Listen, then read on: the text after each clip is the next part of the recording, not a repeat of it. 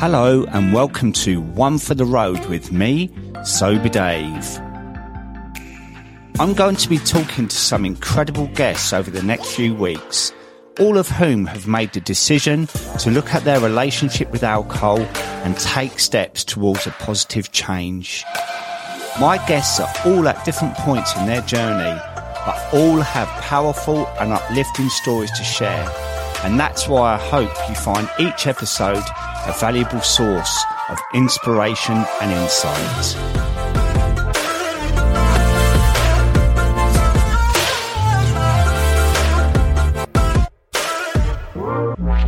My guest today on One for the Road is the lead singer songwriter of the band Deaf Havana, who have had three top 10 albums and one top five.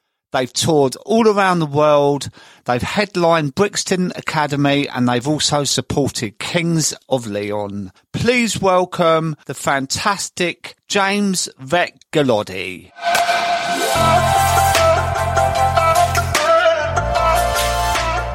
So, James, welcome to my podcast, One for the Road.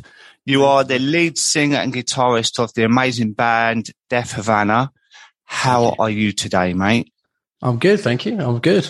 How are you? Good. I'm fine, mate, apart from realizing my headphones have gone flat. So I'm hoping this will be okay. But uh, it's so lovely to have you on, mate. I listened to your new single this morning in bed at about six o'clock. That's probably why my headphones went flat.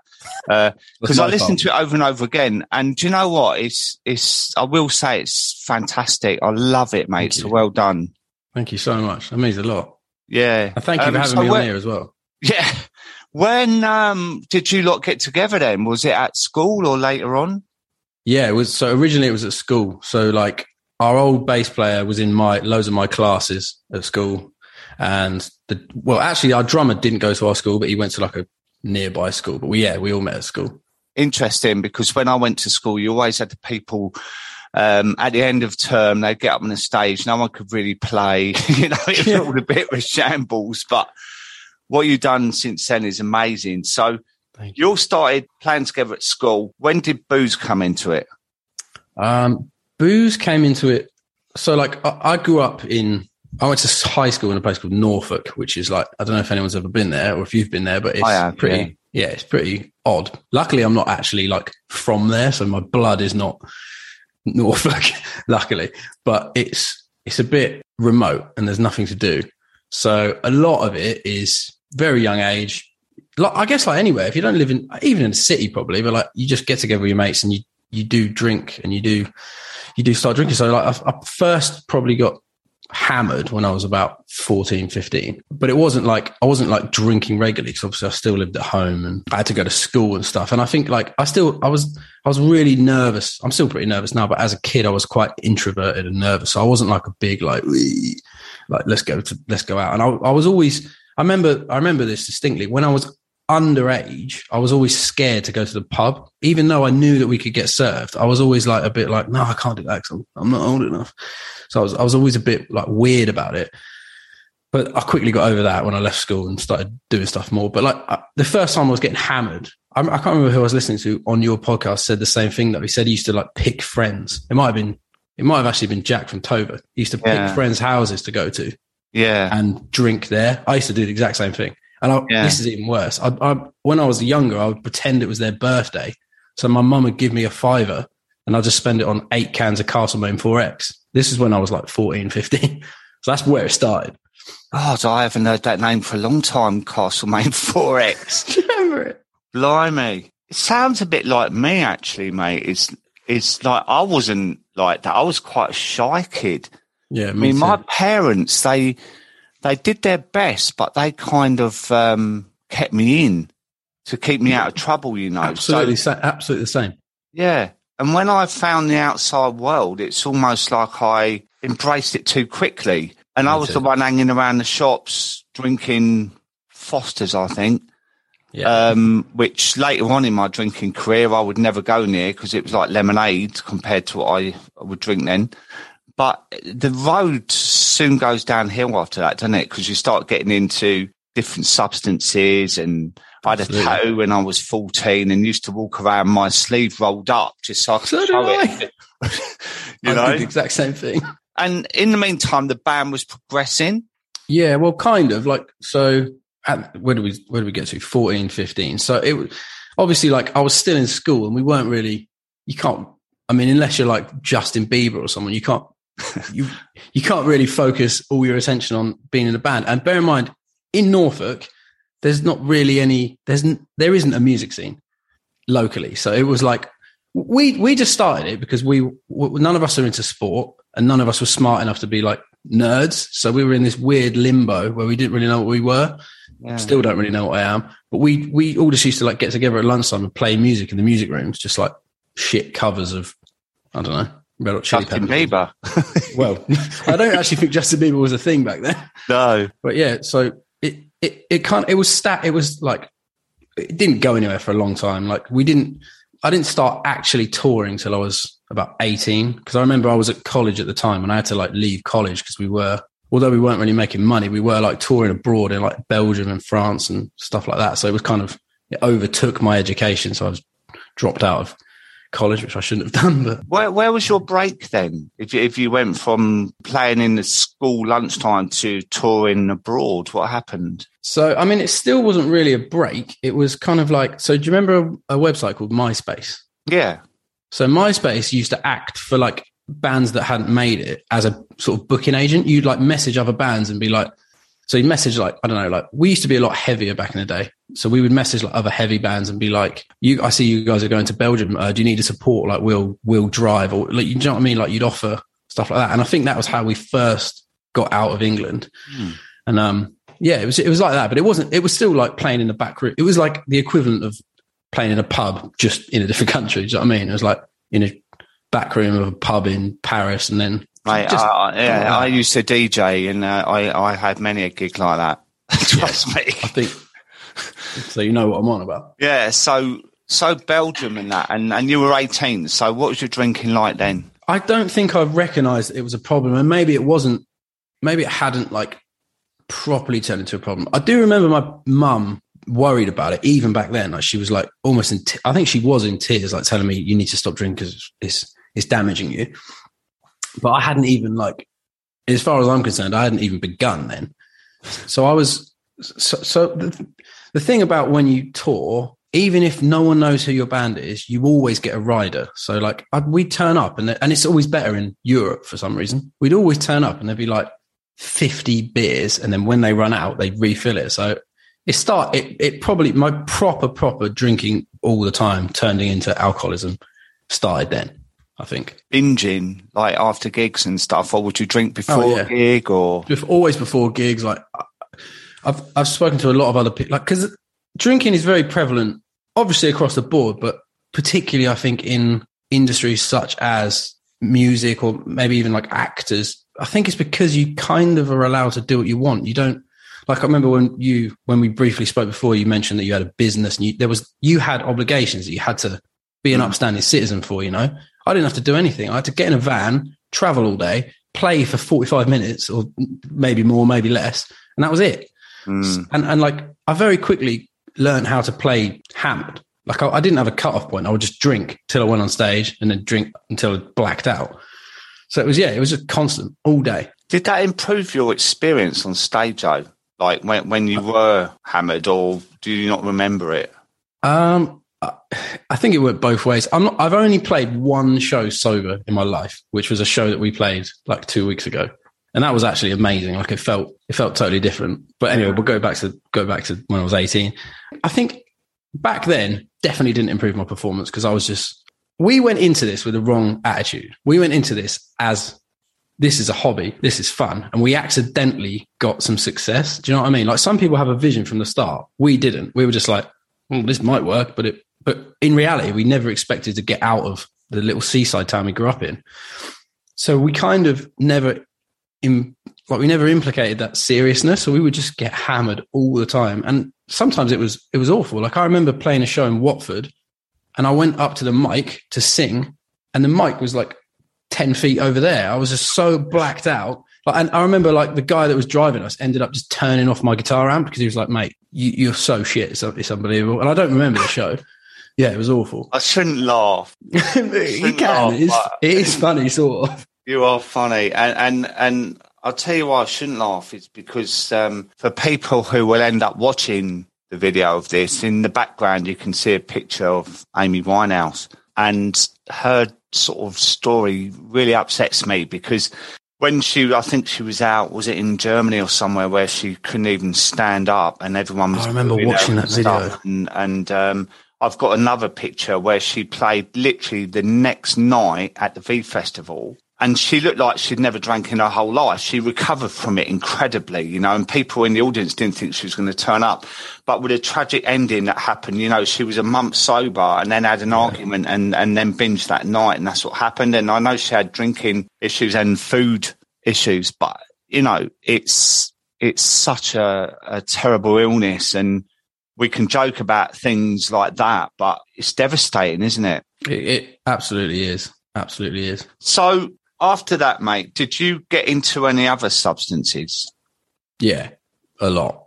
I, I, I would kind of just, I was always a bit too scared to be into like psychedelics because I'm, I'm naturally, my brain, I don't need any help with my imagination. I, I need stuff that gets me sort of in the present. So I was massive on cocaine. I, I was like, I did it for years. I don't think people knew for years, but then eventually they like, I, this is how bad it got like even like a couple of years ago, there's there's comments on YouTube videos of me in interviews when I've been on on coke, and they're like, "I love this band, but James needs to stop doing coke." I'm like, "Really?"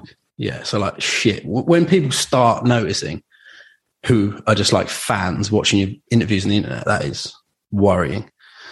But yeah, I was so ma- mainly cocaine. Really, like I, I would do anything like ecstasy or whatever, but I wasn't. It's not really. I was more. Mine was alcohol, mainly alcohol, and then cocaine. Do you know what? Weirdly, I escaped that, and I, I don't know whether it's an era thing because it was still in my drinking days of people. I remember going to a bar where I used to live, and people kept getting up, going to the toilet, coming back, and, and like rubbing their yeah. nose and stuff, and it's like. Why do they keep doing that? I mean, really, it's pathetic. I was that naive, but it's because I never did it. Well, not, and then I was clicked really. on and I thought everyone's doing it. And so it's not only giving up the booze, it's giving the coke up. But I found people can do that easier. Is that right? Yeah, I, th- I think so. I think like as much as people say coke is very addictive, I never found it addictive. I found it immediately addictive. So like when you do it, you're like, fuck, I want more now. But in terms of, I would, I never in my life woke up and was like, oh, I'd love, love to get a bag in. Like, whereas I did wake up and go, oh, I'd love, I need a drink. Do you know what I mean? Like it never had that effect on me. So for me, it was, I could sort of take it or leave it. I just, I just ended up using it as like a crutch because I would get blacked out drunk and I would use it to sort of like balance. Yeah, I know what you mean. Because um, I won't say who it is, but um, a friend of mine, he's younger, he's 26 now. And it goes with a, it's like cigarette after sex. How's oh, it for you, baby? And then you take a drag out of a fag, you know. Um, and, and it was like, yeah, two, three, four beers in, then it'd be right. Where's who's getting the coke in? You know. Oh yeah. Um, and I'm, I feel grateful that I didn't go down that route, but um, it was hard enough giving up the booze, let alone that. But I've heard that once you give up one, the other comes along with it. So, how long have you been sober now, James? So, I first, I mean, as I'm sure is the case with loads of people, I've tried to get sober loads of times, and it, I only ever really managed a month. And then April 3rd last year, I managed to get sober and I did. I stayed sober for basically I drank this January and regretted it immediately. And now I'm sober again. But I should be a year in April. But I've, how does that make you feel? Um, I'm, I'm totally torn or like split on it really because obviously I'm gutted because I, I, I didn't want to be that person that relapsed, but I'm also kind of grateful for it because the entire time that I was sober leading up to that, I was constantly thinking, oh, I wonder what it's like if I have a drink. Oh, I, I reckon I've fixed myself. I reckon I don't have that thing anymore where I can only have, where I can't have one or two. Do you know what I mean? Tried it and immediately my brain was like, right, you, you need to go to the shop. How can you start hiding stuff? When can you get some gear in? Like it was, mm. it was, it, yeah. I, there's two paths I can take in my life. One is uh, drugs and alcohol and it will end in the complete destruction of all of my relationships and everything I've ever worked for. And the other is complete, clean, sober lifestyle where I really dig in and get involved in sobriety and actively live a sober life. They're the only two options for me. I cannot straddle the line because it will always end up one way or the other. Well, it will always end up this way with the drugs and yeah. alcohol. See, I, I got this theory about the line that once you cross it, you can't go back. So it's like that saying, you can turn a cucumber into a pickle, but you can't turn a pickle back, back to a cucumber. You know, I and I'm like agree. that. And like with my wife, she's never, she's got near the line a couple of times in her life, but once she's got near that, it's scared her and thought, no, I don't want to, you know, she's had the, I probably had four hangovers in seven years and, and she won't go near it. But I went past that line when I was probably 14. I just ran over it really? at 100 miles an hour. But it took me 40 years to actually realize it. And it was hard, mate. Was it like hard for you? I mean, were, were your friends saying to you, mate, you got to sort it out? Uh, or was it your own thoughts? It was, it was a lot, it was a lot of stuff. So like, even, even going back to what you said about being 14, even when I was 14, I was always the kid that like, even though I don't I, I, don't think that I thought I had a problem when I was that young, but I was still always the kid that was like blacking out at house parties, and like I, they would like my friends would have to like try and move me. Do you know what I mean? So even back then, it was a problem, and then it just I just always was the the person that was the most drunk, and I had like loads of my friends. You get two types of people, I think: the ones that actually care about you, and they're always going to like demonstrate concern, and then you've got the other ones that sort of like use you as a validation. I've done it myself. I've like, I hang out with people that I know will always want to get fucked so that I feel less bad about myself. Sorry, can I, am I allowed to swear? Yeah, yeah, yeah. I completely forgot. Um, so yeah, but, but like mainly it's always been like my relationships. I've, I've never really been single. Like I've always, I don't, I'm not very, I'm not exactly like a, I'm scared of talking to girls. So I've always been in long term relationships. So I, it was always my partners that were very, I've only had like three relationships, but like my, my current wife now is she's from Colombia, so she knows so much about the stigma of like cocaine and she hates cocaine. So yeah. she was always dead against that. And she also doesn't, she's like a normal drinker. She drinks, she like goes out with her mates, has a couple of glasses of Prosecco. Like she'll get a bottle of wine, drink one glass and then put it back in the fridge. I know. I don't understand it. I don't understand it. It actually used to annoy me. Yeah, me. That's all part of the sober shaming, though. It's like I'd say to my oh, wife, oh, yeah. "How can you?" She'd say to me, "Line up the conversation." Well, you know, when I stop drinking, I might have a drink tomorrow night, just to let you know. Okay, then, and then I would get up the morning after, and there would be like a silly amount out the bottle with the cork stopper in there, and it's yeah. like, did you need to really justify that as being a drink? Because I clean yeah. my teeth with more than that. Yeah, you know it, it was crazy, but good for them. And, and it shows you can actually have a responsible relationship with alcohol, but it's just Absolutely. I don't understand it. And that's when I say to people, look, if if you, you were on now talking about gambling addiction, I wouldn't get that either because I, yeah, I don't get it either. No, so you know, and that's why sometimes us having these conversations is so important because people listening get it. Absolutely. It's the identifications. It's the it's the similarities, not the differences that that really are the only thing that has helped me get through and be sober and and now really enjoy.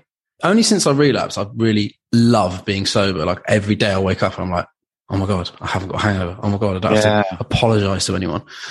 So yeah, like you said, these conversations, if it can help anyone, that's amazing. I think absolutely, mate. So you stopped drinking. Did your wife have influence in that, um, or was it your own choice? And you thought, Do you know what, I just need to, or was it a bit of both? My wife had influence in it. So there's a lot of stuff. Like, so do you want me to go through a, a few yeah, like, go. events? Okay, so after 18, I like we started actually getting somewhere. We started playing shows in different places, and then we got signed to like BMG, which is a big. It was like a major label. So we got like we actually started being a real band, and like our songs on the radio and all that all that stuff happened. And throughout this whole time, my drinking just increased, increased, increased, increased because with more money comes more like champagne at venues yeah. and like it's, it's just so much stuff. Anyway, fast forward to like 2019, me and my wife were really not getting on because of alcohol, obviously. And then we went to a gig and I like, after the gig, I, I overdosed on Xanax and alcohol. And I don't, I don't think it was like a, I don't think I was attempting to to overdose. I just was like, I don't care about anything. I was hammered, and I, my friend gave me some Xanax. He was like, use this tomorrow to he gave me loads. He was like, use this tomorrow to, to not be anxious. And I was like, no, nah, I'm all right. Do it now. Anyway, that was like a big thing. I passed out on the street, couldn't move me. They have to like lift me into a cab, get me home, call an ambulance, loads of bullshit. So after that, this was like early 2019. I sort of stopped drinking for a bit, maybe for a month, but then I just started again, spiraled. Then we went on tour in Asia in August 2019, and my wife came with us, which was a mistake. but anyway, it wasn't a mistake because it kind of it actually led up to me not drink stopping drinking for good. But anyway, she, she came there, and then my drinking just escalated, escalated, escalated. We argued loads, and at the airport on the way home, when she was going home, she basically broke up with me, and we stopped. We we separated for seven months, or maybe eight months. In which time I had to move back to my grandparents' house because it's the only. My family are all insane, by the way. Like none of them live. Like my mum lives in a caravan. My my dad lives in a flat in I don't even know where. So the only like stable place I had to go was my grandparents' house. So I had to move there. I was living there on my own, like no money, nothing, just drinking every day on my own. And then I was just one day I was like, I need to get my wife back because this is awful. I didn't even stop drinking either. I just lied to her and managed to convince her that I'd stop drinking. Somehow she took me back. I sort of pretended like I was a normal person for a bit. There was a couple of big like fallouts, but she sort of forgave me because I was pulling my weight a bit more than I used to.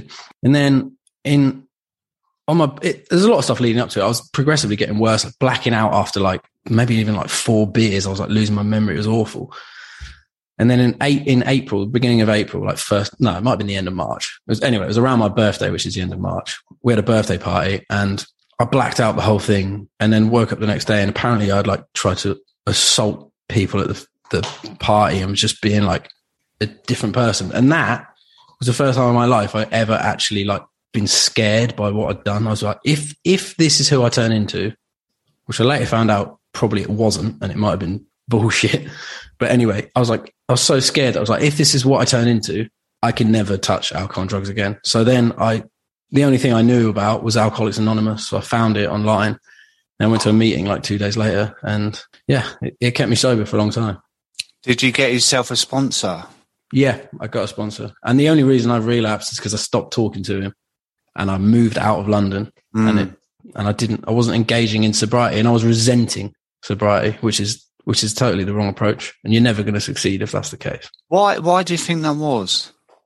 I think I, I think I was kind of like mourning the loss of a good friend, which is yeah. what booze has been my entire life. So I've been talking about that a lot lately about a grieving process it felt it felt like that for sure. Yeah, because do you know what? It, it's um, natural. So say like I always say that booze to me was like having a mistress. People have heard me say that before. And it was exciting, it was tempting, but it's also so damaging for my mental health, for my stress yeah. levels and that. So I had to finish with my mistress, right? And that's why when I come back to moderation doesn't work for me because it'd be like not seeing her in the week and then having a Saturday night in a hotel. Yeah. You know, Absolutely. you never get over it. But I reached a point in my sobriety, which was probably a year ago, that I actually thought, you know what? I feel a real loss in my life because this has been a coping mechanism for me for 40 years. From when exactly. I was 14 years old, I've always used this to cope with whatever situation has stressed me out, caused me pain and whatever. And it, it, I realized then that I had to go for a grieving process and that sort of took me on to another level then. And in a way, I still do grieve, but it's the same as thinking about an ex. You know, we, we have that breakup and initially, like the pink cloud bit, initially yeah. we're like, oh wow, this is great. I'm actually doing this. I can't believe it. And then you have a bit of a slump because you come out the pink cloud, and that's like the same as a relationship, in it? Because you totally you're like initially, oh, like um, I can wear what I want. I can go out when I want. I can eat what I want. When I come back, right. the house is the same as when I left it and all that business. But then you start to, it's the, the fantasy comes in of, well, it wasn't that bad. And maybe I could just see him once. I have another one drink and that. And it's Absolutely. such a bloody mixture of emotions, isn't it? When you're totally going is. through it. It's and like retrospect is a beautiful thing as well. Like you, when I look back on my drinking, I don't really think about all the stuff I just told you. And there's worse stuff than that, I'm sure, which I just can't think of right now. I think about like the amazing parties I went to or like the holidays I went to, mm. which actually weren't that amazing. All they were was me getting on someone's nerves most of the time. Like it was always wake up the next day. Who have I offended now? Who do I have to apologize to? It was awful.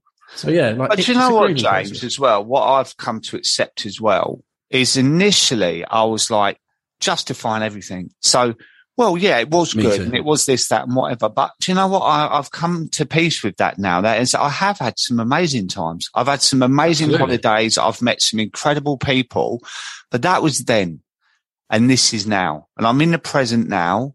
And this is the path I've chosen.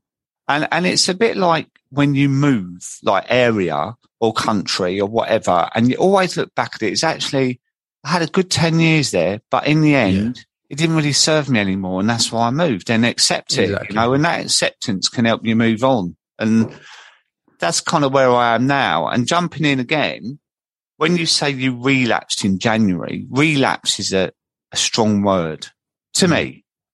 Yeah, I think I think maybe it is a strong uh, word. Uh, well, I just say you know you, you slipped up, slipped, slipped, slipped, better, isn't it? Right, it doesn't give it as much weight, and then and it's more forgiving for you, yeah. and also you think, okay, what?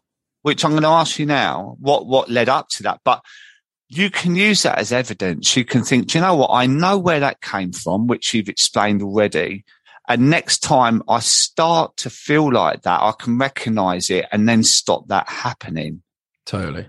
What led up to it for me was a, a number of things. Like a lot of it was just constantly thinking about drinking and like romanticizing the time yeah. I had and getting frustrated instead of like how I feel now is I'm enjoying I, am like take pride in the fact that I don't drink and like I feel I take pride in it and I feel very like I feel like it's something that should be like applauded. Not not by other people but like by myself. Do you know what i mean? Like it's a big step for me. Whereas before i was just looking at my mates on instagram which is detrimental to my mental health anyway. Yeah. Because loads of my mates live in spain. I was looking at them like going out every night. I was like oh i wish i could yeah, it's yeah. just just pure resentment. And it it wasn't healthy. And then i i did it and i realized that no unfortunately i'm not that if i want to if i want to maintain my relationship with my amazing wife who's put up with more than i can even muster up. Like I got back. My brother stopped talking to me, by the way, for a year. Who was like always been my best mate, and it was all because of booze. I've now got a great relationship again with him. He's the guitarist in our band. All my relationships have fixed. Almost all of them have just gone mm. back to like, and they're stronger than ever, purely because of not drinking. So I know that it doesn't work for me. But mm. I had to, I sort of had to test it because I was like, well, maybe I can, but absolutely not. Doesn't work. I have to follow this lifestyle. And it's interesting because um, you do the step program, right? Yeah.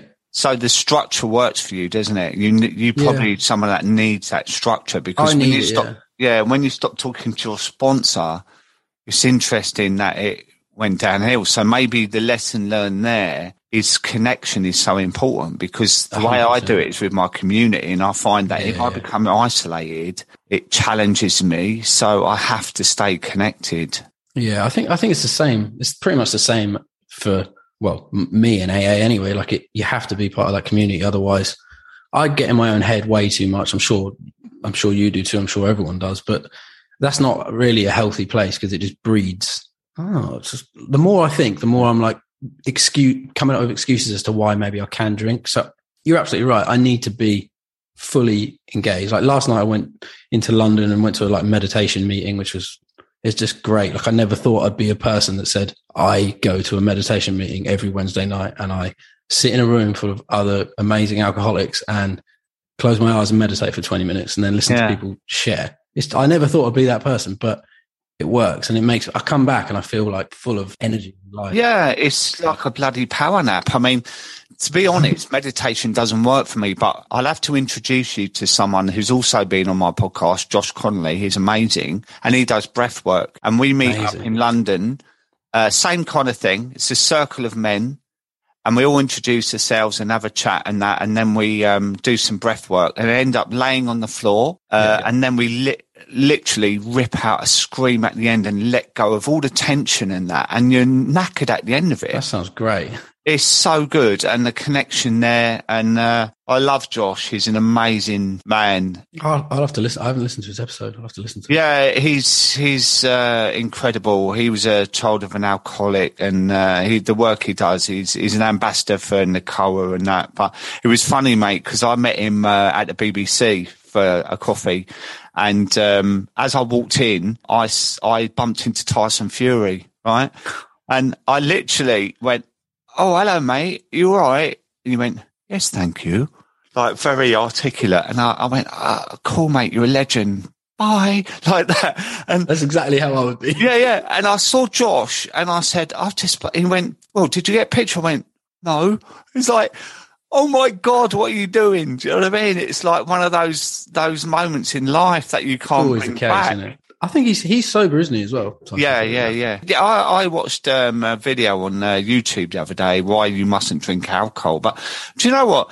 When you look at all the top entrepreneurs and whatever, um, they're all sober, and a lot of musicians are now, and it's no longer like a trend; it's a lifestyle change. It, and totally I, I'm wondering, like, how this is going to affect your music in the future, having a clearer mind, more confidence, more self worth, being able to talk about it like you are now, how that's going to impact on your writing as well for your music.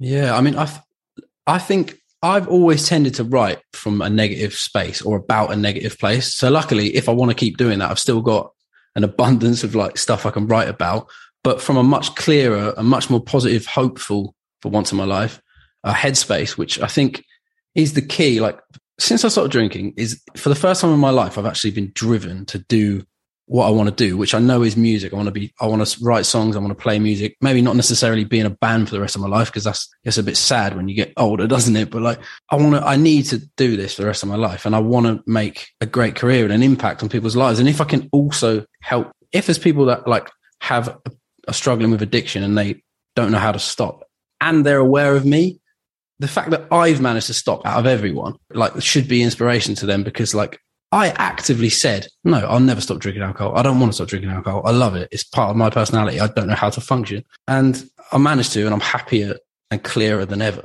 Yeah, that's how I feel. I mean, like, I developed the nickname Glugs, as many people know, right? Because I would drink like a fish, like really quickly as well, like yeah, an animal.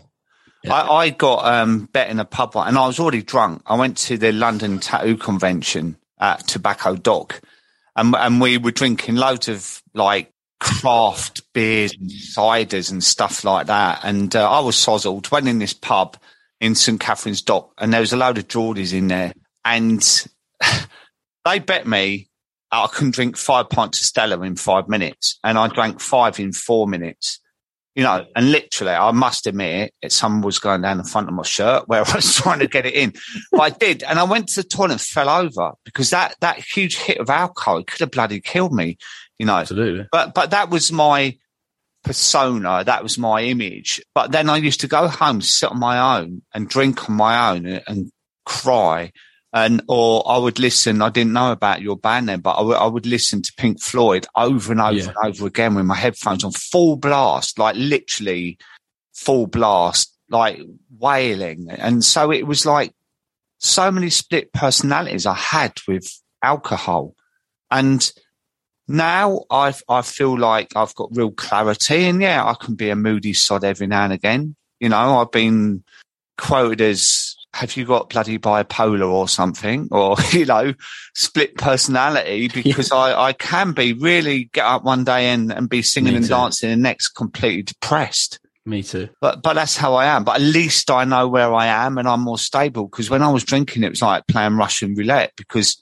my wife wouldn't know it what way i would go. She would see my eyes change and it was almost like that michael jackson thriller video where yeah you know, like I turn into either a, a, monster or she never knew, which for her must have been really scary. But yeah. now I just turn into a monster and she knows where she is.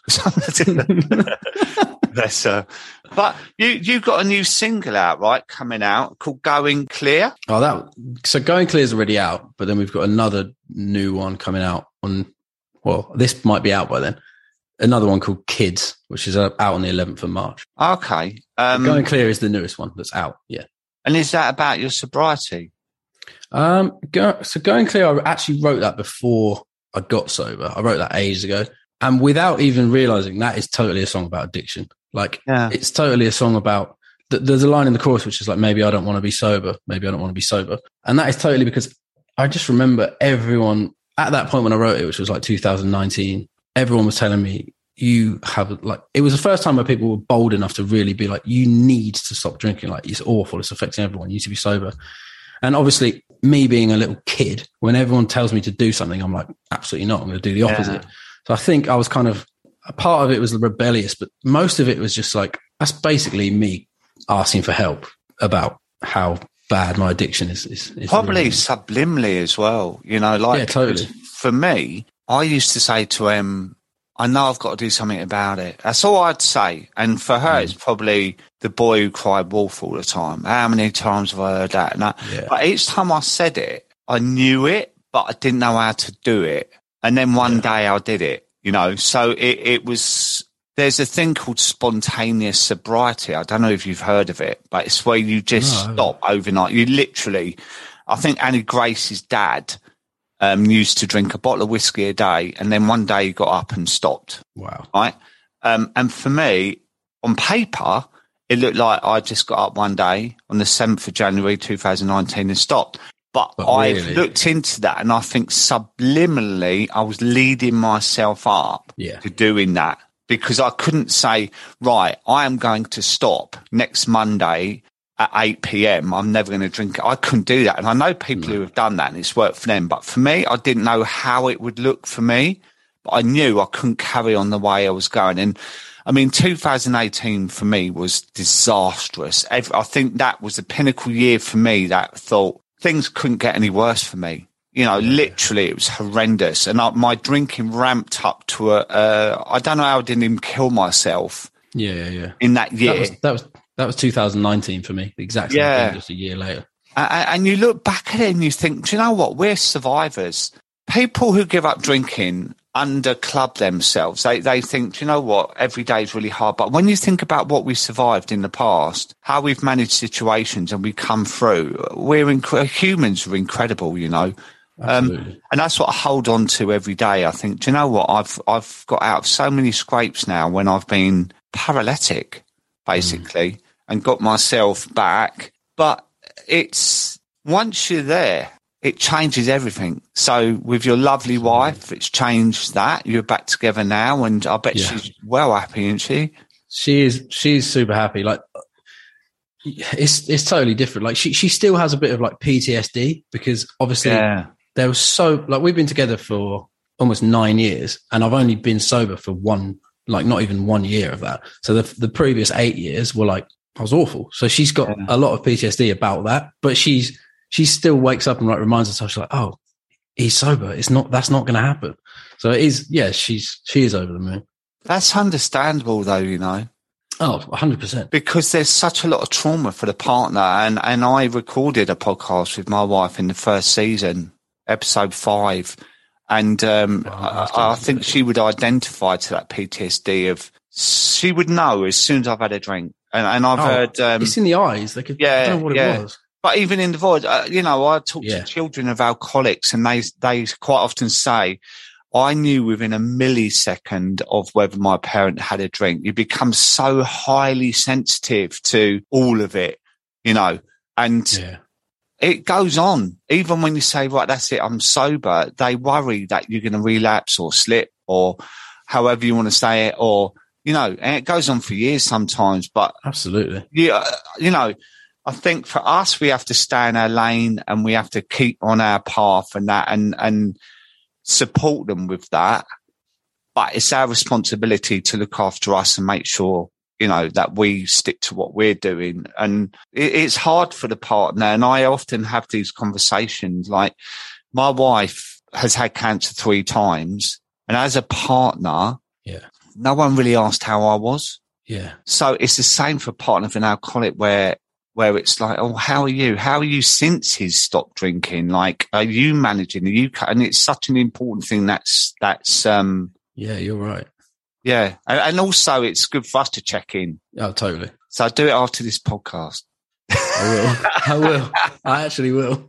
so I understand that you've got a gig coming up soon at the Royal Albert Hall, right? Yes. Uh, when is it? 21st of March at the Royal Albert Hall. Yeah. Support. It's for Teenage Cancer Trust and it's supporting a friend of ours band, Don Broco. Yeah. It'd be cool. It'd be really cool. Never been. I, have looked venue. at the band online as well and they're, they're amazing. And, and the yeah. Royal Albert Hall is fantastic. I went there years ago to see Katie Melua. Um, really? Yeah. And, and she came out um, and she looked like a little girl holding a guitar. And, um, she just sat in a stall and she went, hello. Um, and then started singing. It's like, whoa, it Amazing. absolutely blew me away. And I went there as well. I think it was VE Day or something for a remembrance thing. And the acoustics in there are, it's literally incredible. It's got a beautiful uh, atmosphere there. So can't wait. So James, what have you got coming up in the near future? Your new album is out in July. Yes. So album's out I think it's 15th of July, but don't yeah. quote me on that. no, it is. I've written okay, it down because cool. it's four days before my birthday. So oh, wicked. I treat myself. There you go. Well, I'll send you on. Don't worry about that. I'll send you on for free. Um, so we've got that. And then before that, we've got like a festival called Slam Dunk in the UK, which is like the one we've played before, but that should be cool. We're headlining a stage there. That's in June 3rd and 4th, I think. Then the album comes out. Then maybe some more festivals in the summer, but we don't know because it's there's still loads of stuff backed up from COVID where we where people didn't play for a year and a half.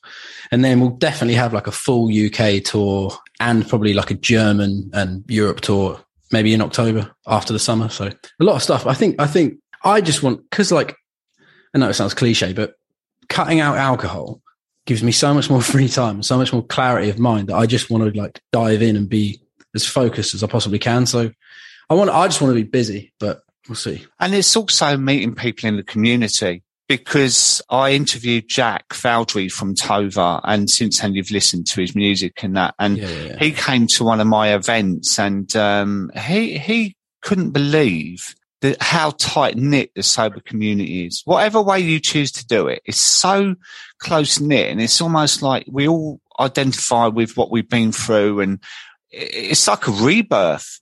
You know, Absolutely. it's incredible. It's like people that go to prison and they find God, right? It changes their whole life. And it feels like this with sobriety. It's like when we open our eyes up and think, do you know what?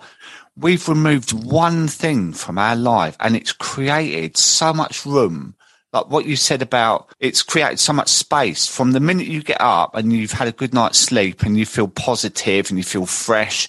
You get through your day, you and your wife are in a better place, your writing's different, you know, and then you go to meditation and you haven't got that burden of thinking about alcohol all the time. It's Absolutely. such a relief, isn't it? I know. Uh, it's just, there's, there's a, this is a bit cheesy, but there's a line in like the Alcoholics Anonymous book which says you can, you can achieve a life beyond your wildest dreams and if you take that to be like, if you take that as like a grandeur thing, yeah. it's it's a bit crazy. But this is actually a life beyond my wildest dreams because I never thought I could stop drinking ever in my life. And even something as simple as that to me is already a life, a, a life where I don't have to apologize to my wife every day about something I did the night before. To me, yeah. is just like it's amazing. As simple as that is, it's amazing. Yeah, and not remember what you did the night before, and that to oh, be yeah. reminded of it. You know, exactly. And it, it, oh, and that's so not, you know, that's that's amazing, and it's having that clear conscience. I mean, like even like coming in from work and, and there's two empty wine bottles on the table, and I'm thinking, why are they there? Oh, I know. She's found them and she's put them on the table for evidence. And the shame I felt yeah. of not even remembering where they yeah. come from, or I used to hide them in the garden, you know, anywhere to just, well, I, I, never used to remember it, to be honest. It was like weird. And, and to not have that in my life anymore and have a clear conscience and clarity is just everything for me. And, you know, I, I used to look down at the floor all the time and everything was dark above me, but now I, I look up and I look at Me too. you know, that's and that's, that's such a good way of putting it. Yeah, uh, put it in a song, actually, and then I can get the credit for it. I definitely will. I definitely will. that actually perfectly explains how I feel, though. I, that, that is exactly it. Now I look up instead of down. Do you know what? There was a film, and I'm, I didn't nick it from that. I've just remembered it. It's a French film, and I think it was directed by Luc Besson, and it was called Angela, but it was actually Angel A. and it was uh, black and white. It was about this guy that he was drinking, he owed loads of money, and he just used to look. He walked around Paris looking at the floor all the time, mm. and he met this woman called Angela, and she just used to put her hand under his chin and lift his head, yeah. look up, look around you. And they were on a bridge, and they looked at all the beautiful views of Paris and whatever. And maybe that I did nick it, thinking about it, but hey, but it, it made me realize that we're so blinkered when we're drinking. You know, that's all we think about all the time. From the minute you wake up to regret and remorse to then lunchtime, you start to change your mind. And then that addictive voice comes, maybe just the one tonight. And then to then drinking, then the whole hamster wheel again.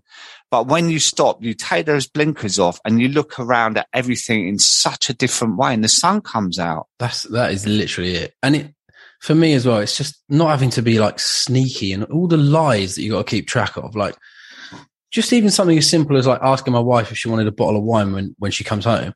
I'd buy two, neck one before she got back, and then yeah, just stupid stuff. You know what it's like. Just the, the lies that I had to keep track of, and just the sneaky. It's horrible. It's horrible. It. I, I, used to do the same. I used to go to the pub, go to um, the shop over the road, buy two bottles of wine, but drink one walking back out the bottle. Yeah. But, and I knew where the bin was where I could chuck the bottle in and then go back with one bottle of wine and she'd say, I don't want that. And I knew that so I could have another one. You know, it was just ridiculous. That's the same as me. It's, it's you, you, know, that's the thing. Like you, you build your life around, or I did anyway, build my life around like knowing exactly where I can get booze from, where I can hide it.